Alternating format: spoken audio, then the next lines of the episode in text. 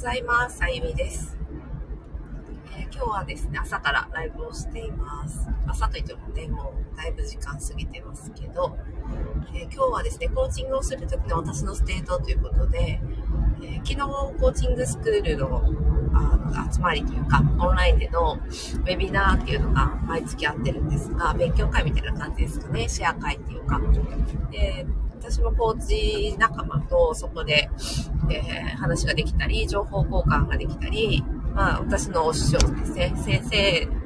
南山さんという方がいらっしゃるんですが、まあ、その方と、こう、今、私がこ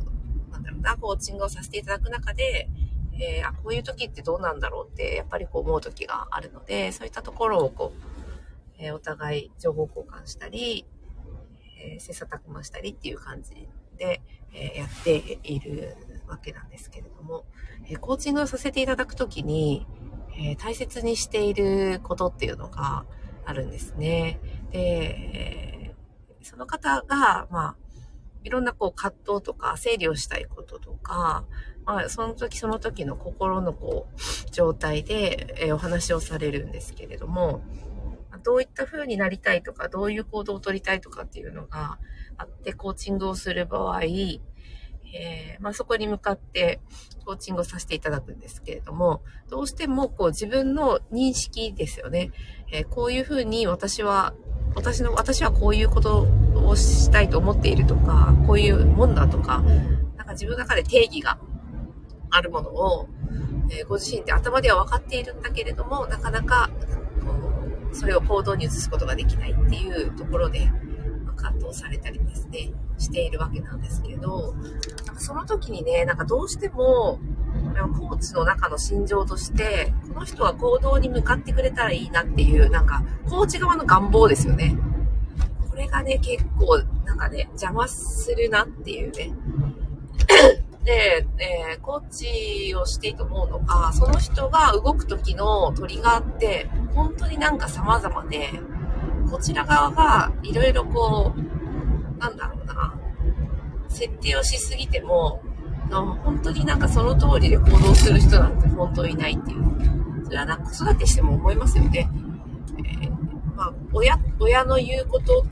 を聞かせるっていう、そう、ああいったこう強い、あの、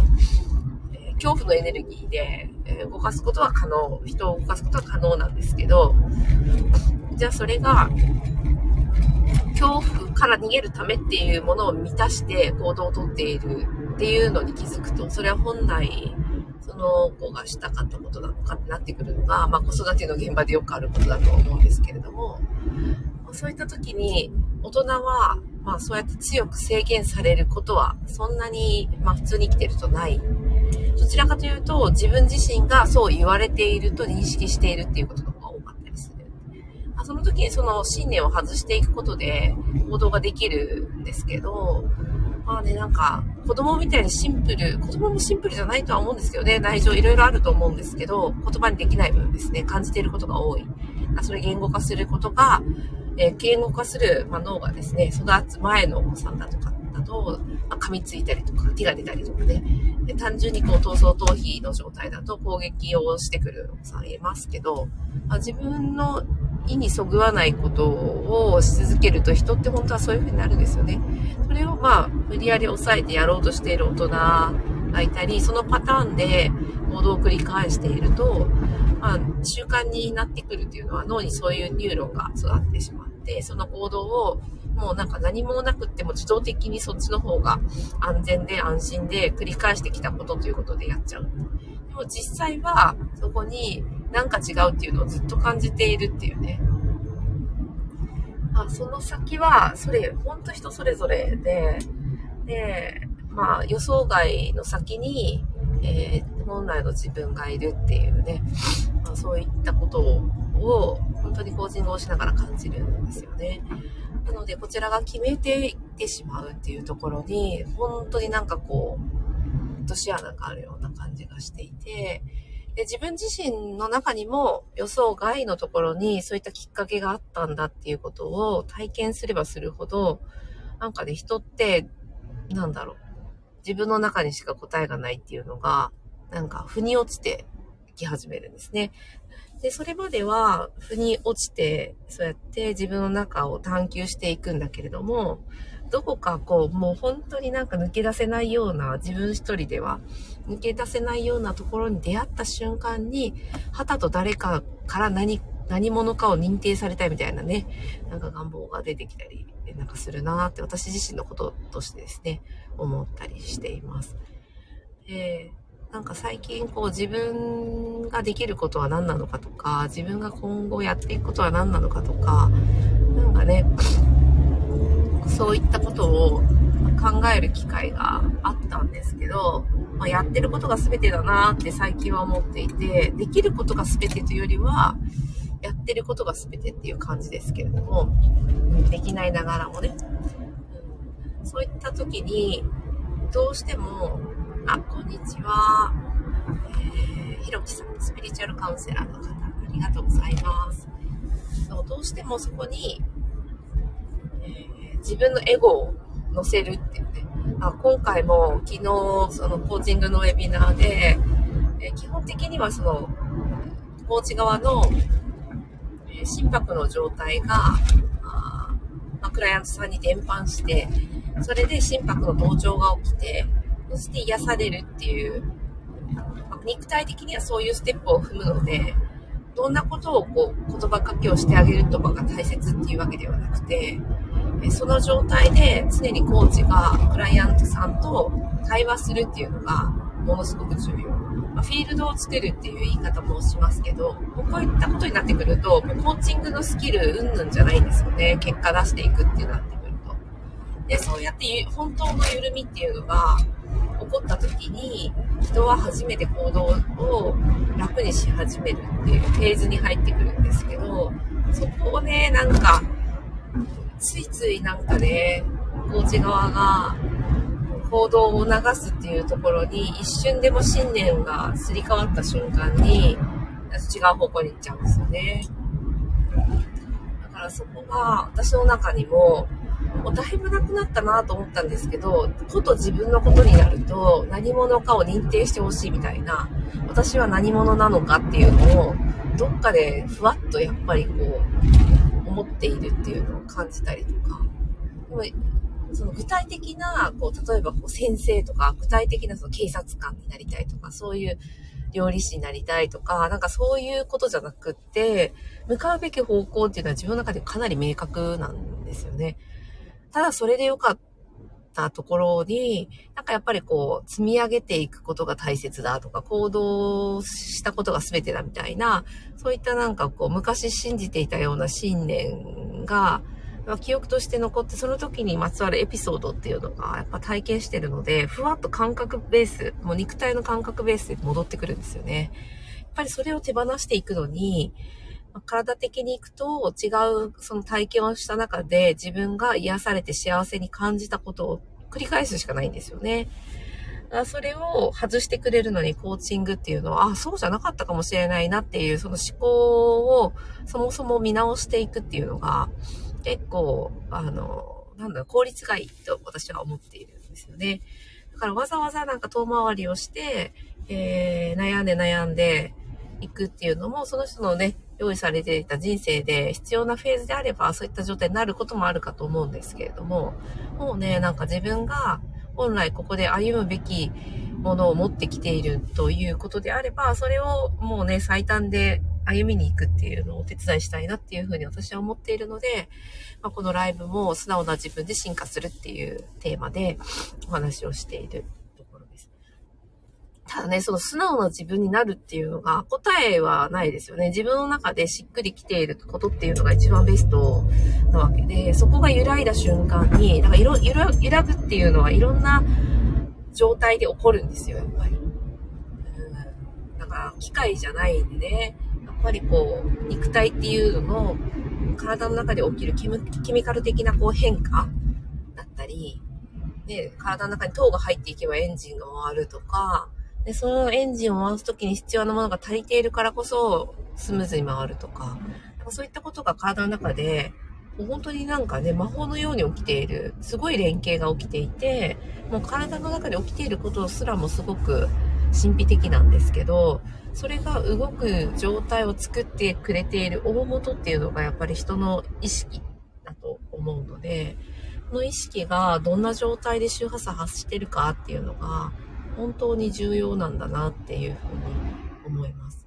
だかそのちょっとなんか傾いてるよっていうのをお知らせするのに、またそのシグナルを送って、えー、いろんな部位がキャッチして、タンパク質を合成して、本当はね、遺伝子に基づいてプログラミングされているこの肉体なので、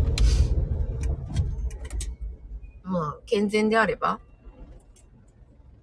そうなるんでしょうけど、そこにね、なんかこう遺伝子と違う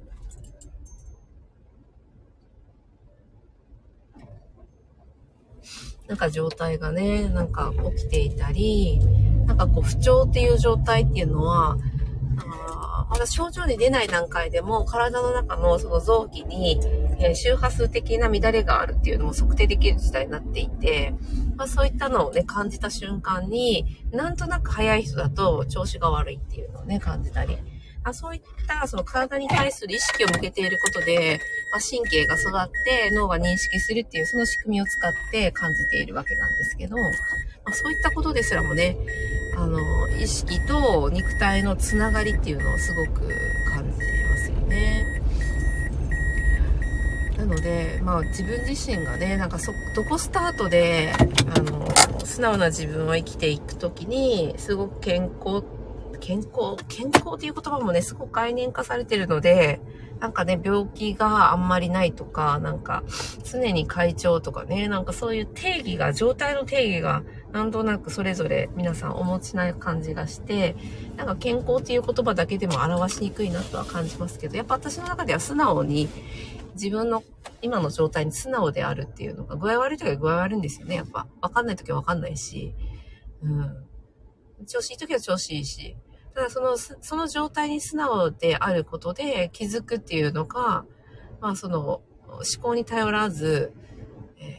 自分の体を認識して、そこからフィードバックをもらって、改めてこう気づくっていうところが結構本質的だなと思うので、この体っていうのをどういうふうにね、なんか精神、世界の大切さまで知った上で、やっぱりこの体ってそこから、えアウトプットされたものなので、うん、なんか見ていくと面白いなと思っている一つの理由ですね。だから自分自身が素直であり続けることで、その同調っていうのが目の前にいる方に起こってきて、で目の前にいる方をまた視覚という機能を使って、えー、またね、認知していくことで、えー、頭にそれが入っていく、体に入っていく。でそれを感じて、また認識するわけなんです、自分自身を。だから私はあなたを感じて、私を感じる。で、それでまた素直さっていうところにどこにあるのかっていうのを感じるっていう。まあ、その繰り返しを本当に日常でやっていけると、なんかね、本当に、あの、進化しない人はいないんじゃないかなっていうふうに思っています。で、進化っていうのは自分自身がこう、この今のね、読んで、えー、何をこうしに来たのかっていうのをもう突っ走ってる状態ですよね。うん。なんか迷いとかね、そう思考的な部分で迷いとか、こう、論理的になんかこう合致しないなみたいなことも思いついちゃうこともあると思うんですけど、意外とやってみるとうまくいくっていう体験は、皆さん一回ぐらいは人生でしてるんじゃないかなって、子供なんてその連続だからですね。なんかやりたい、やってみた、うまくいったっていうので学習してるフェーズを、まあ結構踏んで、立つまでは踏んでいるので、あんなね、立つっていうことが、こう、この、今後の人生にどんだけ役立つかっていうのを、多分論理的には知らないですよね。なのに、立つまでのことがもうプログラミングされていて、それに気づきながら自動的に、もうほぼ自動的ですよね。えー、素直に、その私は立たないみたいな、なんかこう、頑固にも立た立ちませんみたいな赤ちゃん見たことないっていうね、基本立つ方向にこう向かっていって、自分でこう、歩こうとするっていうところを見ると、本当になんか素直に行くとそうやって体はそちらの方向に動いて、歩いて自分で体を自由に動かすっていう世界を手に入れるんですよね。で、まあね、なんかいろいろ分かってきちゃって、大人はこう、なんだろうな、いろいろね、分かってきちゃうがゆえに混乱するっていうところはあると思うんですけれども、本来ね、その従える体と、の心を持っていれば魂の通りに行くんじゃないかなっていうふうに思っていて、今までね、えー、しがみついていた私も信念があるので、もういろんなことをこう自分にね、言い聞かせて、えー、そこに従って、えー、頭で生きていた時期がやっぱり長いので、なんかそのね、体に染みついたり、えまあ本当にの、頭に染みついているものを手放すっていうところですごくなんか苦労しているなって思うんですけど、まあ、そこがなんか切れた瞬間に、わって体が軽くなって行動できるっていうのをやっぱり最近になって密に体験しているので、えー、やはりね、そこがいろんな人に体験してもらえるといいなというふうに思っています。では、この後私もですね、コーチングを提供しているんですが、私も月1コーチングを受けていて、自分自身をこう、ね、整理するっていう時間をとっていて、この後コーチングを受けるえー、予定なので、えー、またあいろんな気づきが出たところで、えー、ライブをさせていただきたいと思います。ありがとうございました。ひろきさんもありがとうございました。硬さを緩ませるって大事ですよね。はい、そうですね。本当にそうだと思います。